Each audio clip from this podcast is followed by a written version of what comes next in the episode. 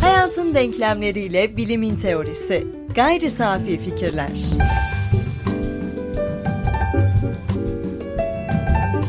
Gayri Safi Fikirlerinin 117. bölümüne hoş geldiniz. Ben Tansel Erdem Yılmaz.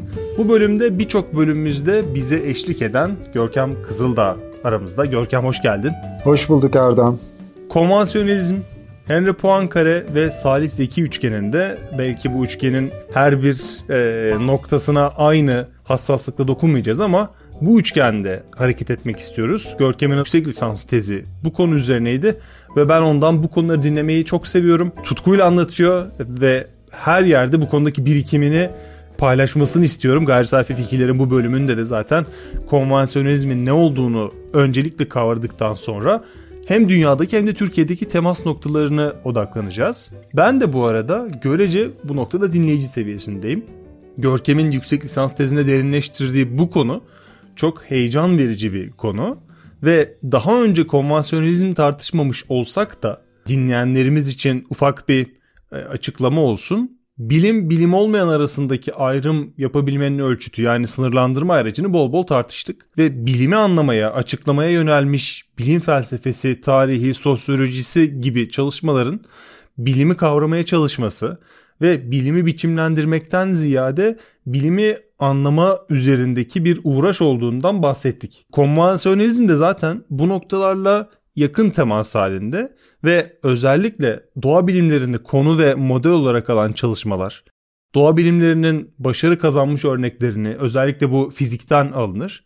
Onları anlamak ve açıklama nesnesi olarak alıyor. Kuruluş aşamasındaki bilimsel disiplinlere de sınırlandırma ayrıcı temelinde yeni bir model öneriyorlar. Yani burada tartışacağımız şey e, uzaydan gelmiş bir kavramdan ziyade tüm bu tartışmaları etrafında dolanmış bir e, gelenek kavram diyebiliriz. Pozitivizmde temas noktaları var, tar- kıyas noktaları var özellikle ve pozitivizm üzerine bol bol konuştuk. Konvansiyonelizmde esasen yakın zamanda yaptığım okumalarda gördüğüme göre Thomas Kuhn'un da dahil olduğu bir gelenek. Ondan da bahsettik. Yani ilginç bir şekilde konvansiyonelizmi hiç anmamış olsak da bu podcast'te biz sürekli onun dokunduğu, onun bir şekilde alt ya da üst kategorisinde yer alan isim ya da kavram, geleneklerle temas halindeyiz. O yüzden şöyle bir soruyla başlayabiliriz. Konvansiyonelizm dendiğinde ne anlamamız gerekiyor? Erdem çok doğru söyledin. Kesinlikle pozitivizmle dirsek teması içinde.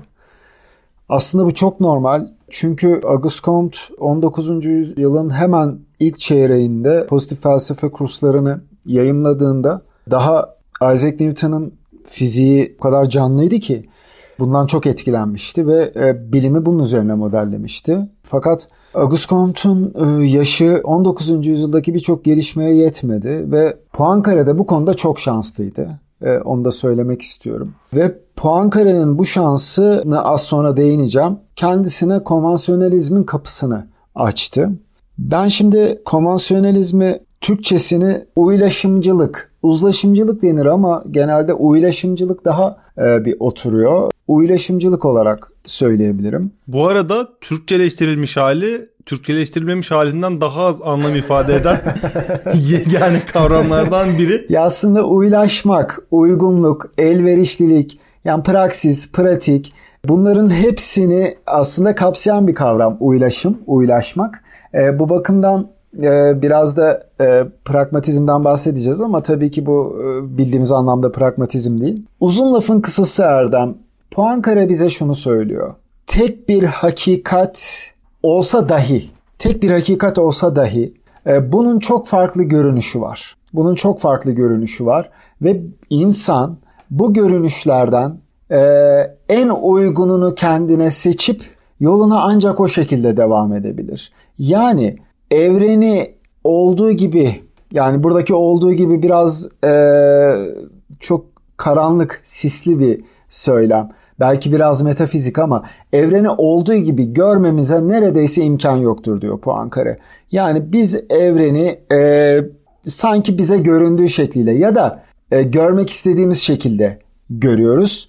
E, ve bu bakımdan hakikat ile insanın uyduğu birbiriyle uylaşım sağladığı noktada bilim e, yatıyor. Yani bilim tam olarak burada yatıyor. Yoksa bilim e, işte sözüm ona e, Comte'un söylediği gibi e, mutlak e, bir hakikatin tabi Comte e, mutlak hakikat derken metafizikle arasına mesafe koyuyor. Bu arada Poincaré de kesinlikle e, bu mesafeyi koyacak.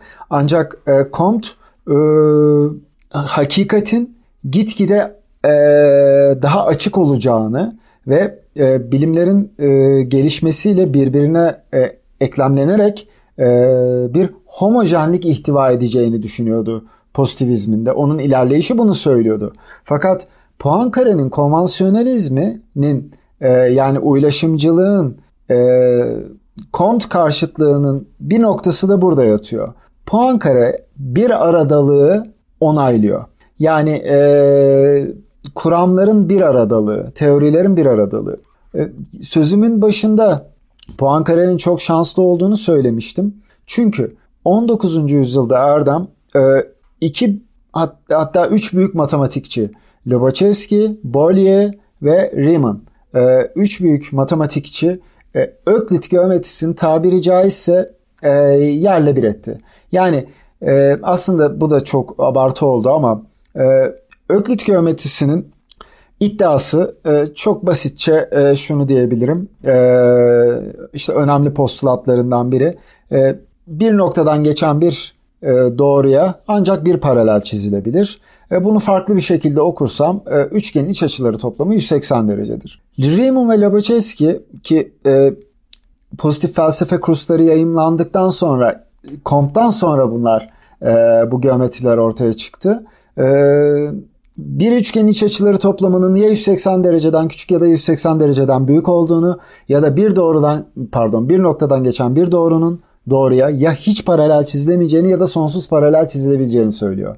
Öklit dışı geometriler. Şimdi ben bunu neden söylüyorum? Çünkü Poincaré'nin çık, yola çıkışı buradan Erdem. Yani Öklit dışı geometrileri e, kendisine temel alıyor. Bu da çok önemli. Biz hep e, Auguste Comte'un e, Newton'ı Newton fiziğini modellediğini düşünüyoruz ama bir taraftan da e, bin yıllardır sarsılmayan bir Öklit geometrisi var. E, ve e, Lobachevsky ve Riemann Öklit geometrisini kökten sarsıyor. Daha doğrusu Öklit geometrisini alıp bir kenara koymuyor Erdem. Ama alternatifleri var diyor. Ve bu alternatifler iş görüyor.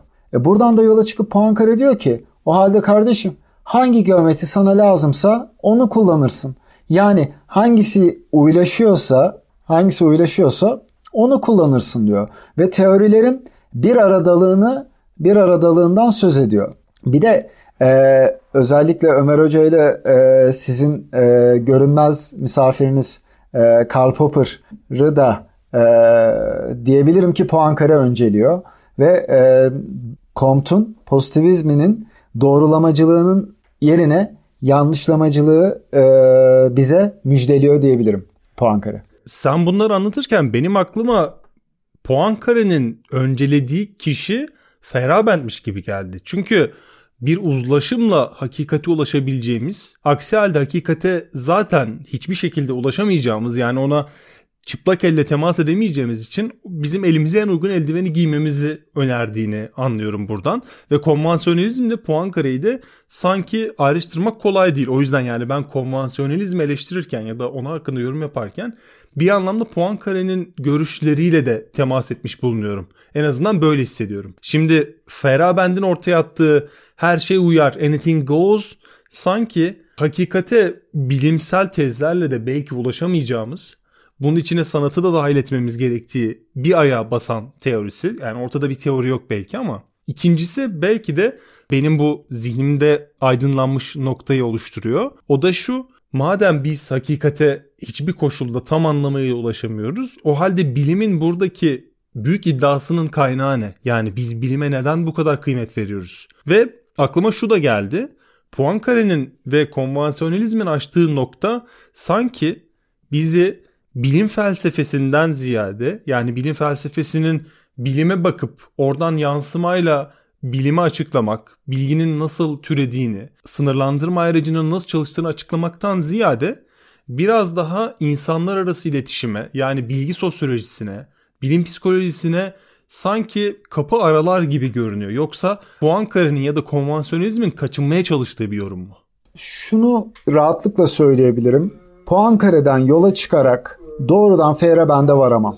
Yani bu ikisi arasındaki bağlantıyı e, kuramam. Hatta sana burada bir şey söyleyeyim. İlginç gelecektir belki. Çünkü Einstein'ın göreliliğinin göreliliğini Poincaré Einstein'ın özel göreliliğinden yaklaşık 10 sene önce haber veriyor Erdem. Ve Feyerabend ne diyor biliyor musun?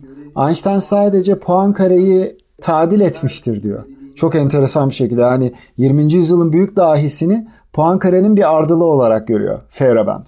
Fakat yine de yani Feyerabend'in Poincaré'ye bu itibar belki iadeyi itibarını saygıyla karşılamakla birlikte biliyorsun Feyerabend e, bilim modellenemez diyor. Çok yekten bunu söylüyor. Ama Poincaré'nin e, bilimi modellemeye çalıştığını görüyoruz. Yani Poincaré Comte'un açtığı yolda devam ediyor e, Erdem. Comte nasıl e, Öklit geometrisine, Newton fiziğine baktı ve e, bilimi modellemeye çalıştı. Poincaré de çağına uydu, çağının matematiklerine baktı ve bu matematiklerden, geometrilerden yola çıkıp göreliği ortaya koydu. Gerçekten görelilikten çok e, rahatlıkla söz ediyor. Mutlak zamanın, mutlak mekanın olmadığından söz ediyor. Bu arada e, hemen burada bir yıldız koyayım. Einstein'ın izafiyet teorisini okursanız kendi kitabını orada Poincaré'den bahsettiğini görürsünüz. Yani Einstein Poincaré ile iletişim halinde. E, mutlak zaman ve mutlak mekan konusunda onunla konuşuyor. E, diyeceğim o ki ben e, Feyerabend'in e, bilimin modellenemeyeceğini bu yüzden bilimin de diğer uğraşlara bir bakıma benzediği ya da onların aynı e, noktada durarak işte anything goes dediğini eğer varsayarsak öyle anlarsak kesinlikle Poincaré ile Feyerabend'i aynı noktada göremem.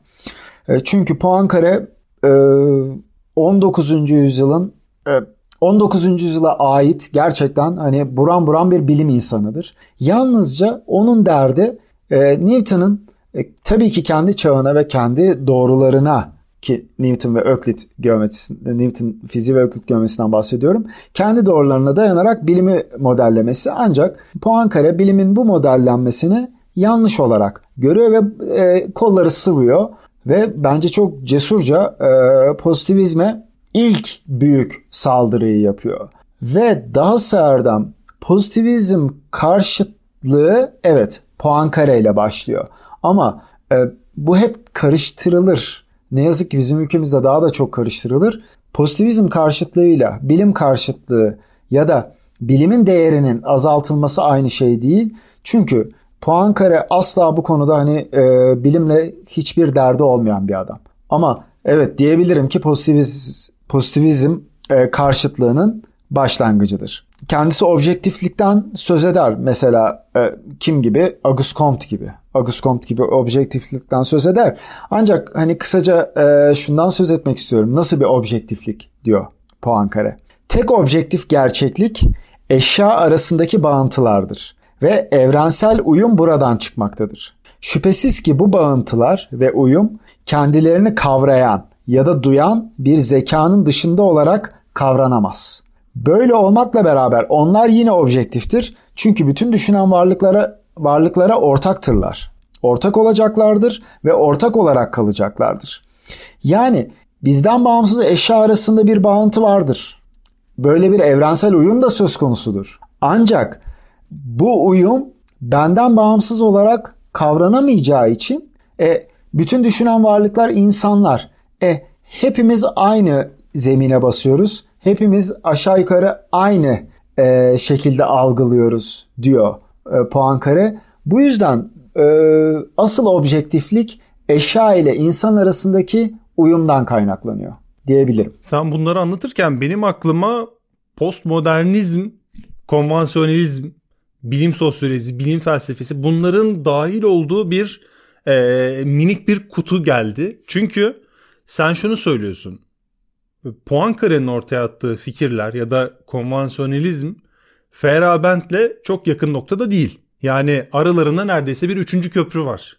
Ancak bu üçüncü köprü, bu köprü ya da aralarındaki o uzun taksi mesafesi her neyse bir şekilde birbirini e, sanki karşı kıyıdan görüyormuş gibi geliyor. Ben bu noktada biraz tedirginim. Çünkü e, konvansiyonelizm, pozitivizm ve e, Paul Feyerabend, Feyerabend'i de dışarıda bırakalım. Postmodernizm diyelim. Yani bilimin e, kutsallaştırılmasını ya da bilimin kendi denklemlerinin bu kadar da kıymetli görülmemesi gerektiğini ta, tırnak içerisinde sağladığını e, özetleyebileceğimiz bir görüş. Yani dört başı mamur bir tanım olmadığı için postmodernizmin e, dinleyenlerin kafasını karıştırmamak için.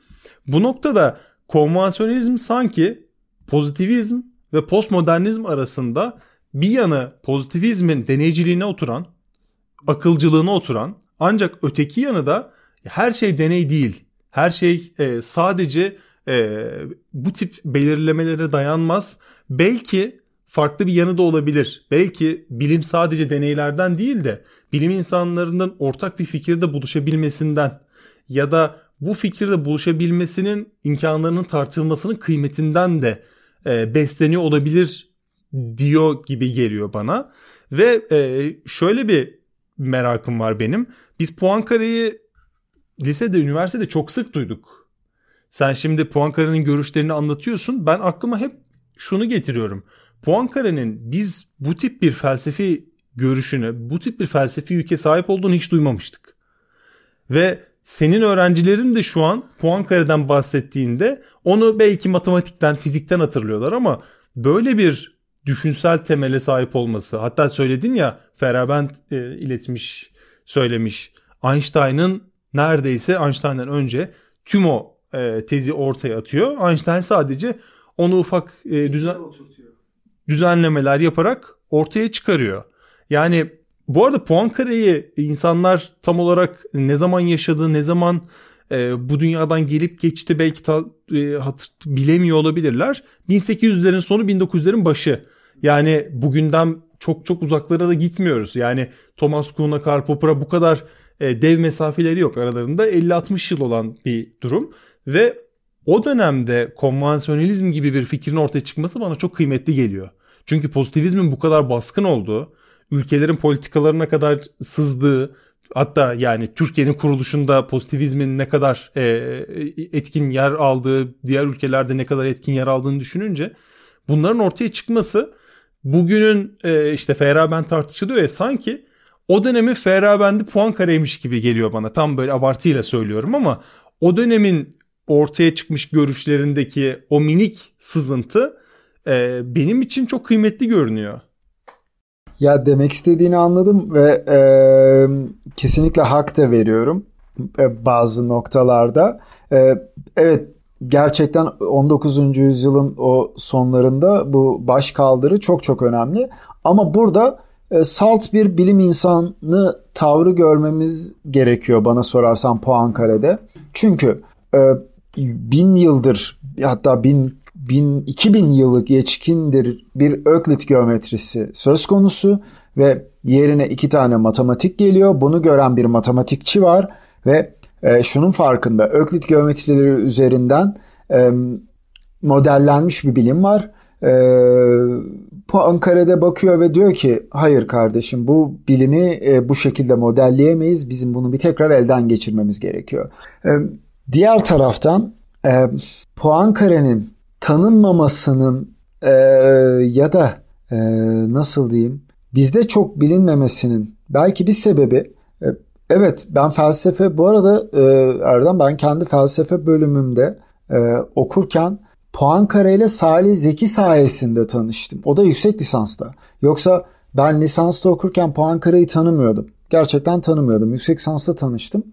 Müfredatımızda da Poincaré yok. Çünkü Poincaré doğrudan bir felsefeci ya da filozof olarak geçmiyor. Poincaré'yi bugün araştırdığında önce matematik tezleri e, karşımıza çıkıyor. Ve Karl Popper çok popüler bir karakter. Popper sonrası çok popüler. Ee, sanki şey hmm, Poincaré o tarihlerde sessizce yaşamış, döneminin bilimini çok iyi anlamış, devrimci tohumlar ekmiş ve bu dünyadan gitmiş. Ve ektiği tohumlar e, Einstein, Popper gibi muazzam ürünlere dönüşmüş. Ya ben biraz öyle görüyorum. Yani o kapıyı, o pozitivizm karşıtlığı kısaca mutlak zaman, mutlak mekan, Newton vesaire bunların hepsini e, hepsine karşı bir kapı açmış ve onlarca e, bilim insanına, onlarca e, filozofa o kapıdan girme şansı vermiş ve e, sadece matematikçiliğiyle hatırlanmış. Bunun sebebini tekrar söylüyorum işte e, Popper'ın belki çok popüler olması. Dahası enteresan bir şey söyleyeyim sana Erdem.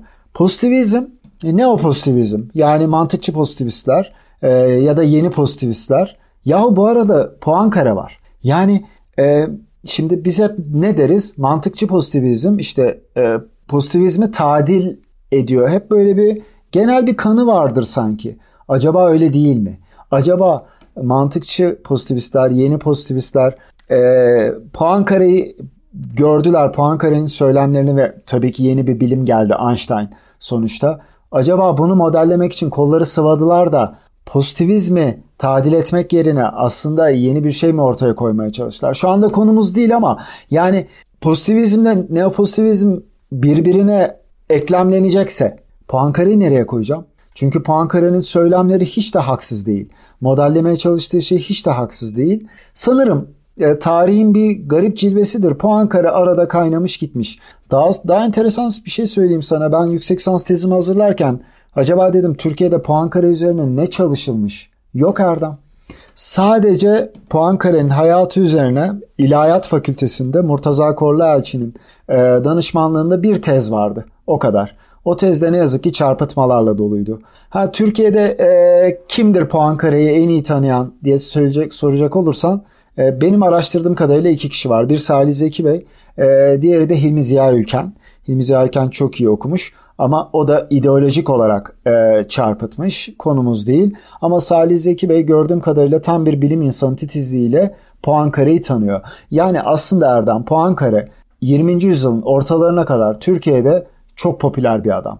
Bunun çok çeşitli sebepleri var. Çok popüler bir adam Türkiye'de ama üzerine çalışmalar çok var mı? Yok. Hatta e, çok uzattım biliyorum ama e, Milli Eğitim Bakanlığı'nın bastığı Poankare kitaplarından sonra daha yeni e, günümüz Türkçesine biraz daha hani e, şey sadeleştirilmiş olarak Poankare kitapları basıldı biliyor musun?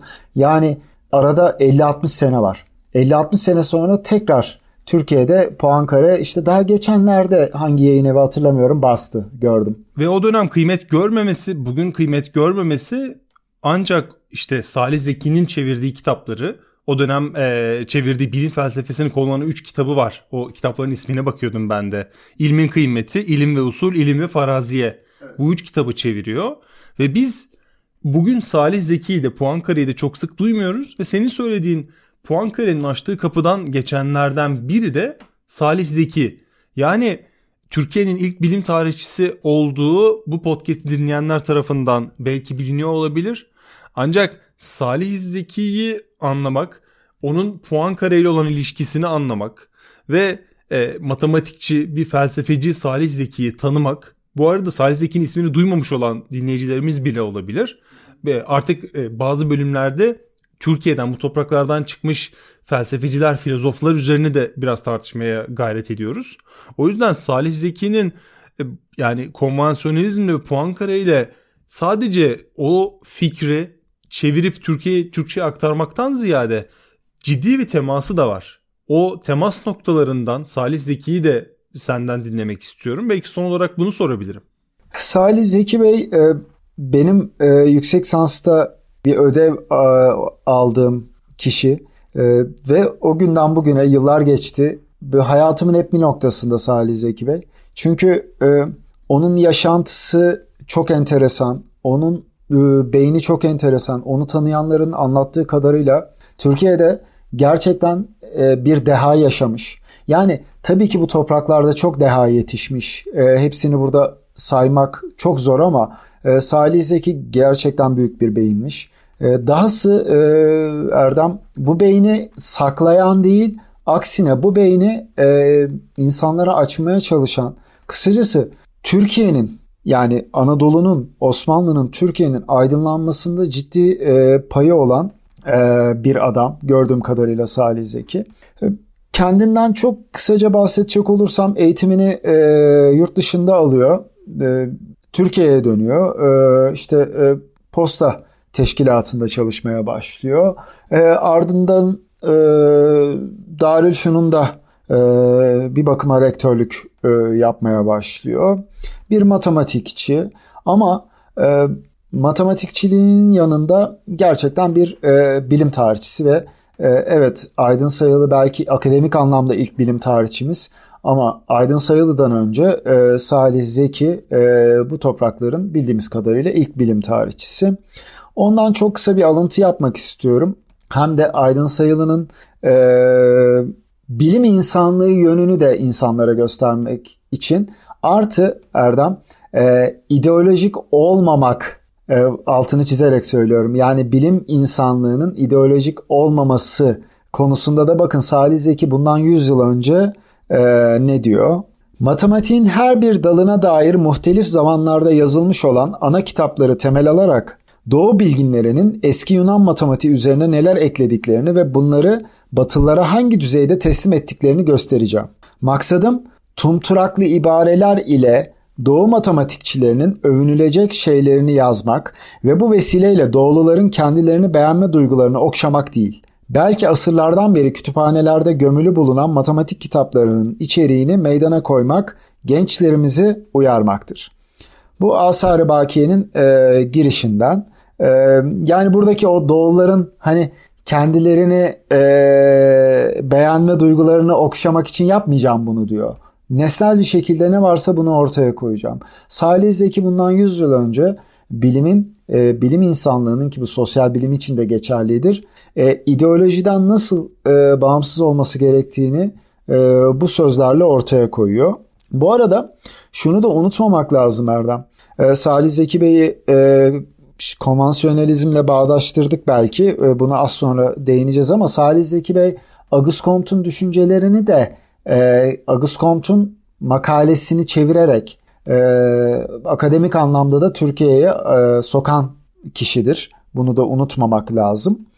E, artı hani bu da e, ufak bir magazinsel e, bilgi olacak. E, bizim Halide Edip adı var diye e, bildiğimiz Halide Edip e, Salih Zeki Bey'in e, önce öğrencisi sonra e, eşidir. E, ardından e, Halide Edip e, hanım Salih Zeki Bey ile boşandıktan sonra Adnan Adıvar'la evlenir ki biliyorsun o da bir bilim tarihçisi. Yani Halide Edip e, bilim tarihçisi seviyor diyebiliriz.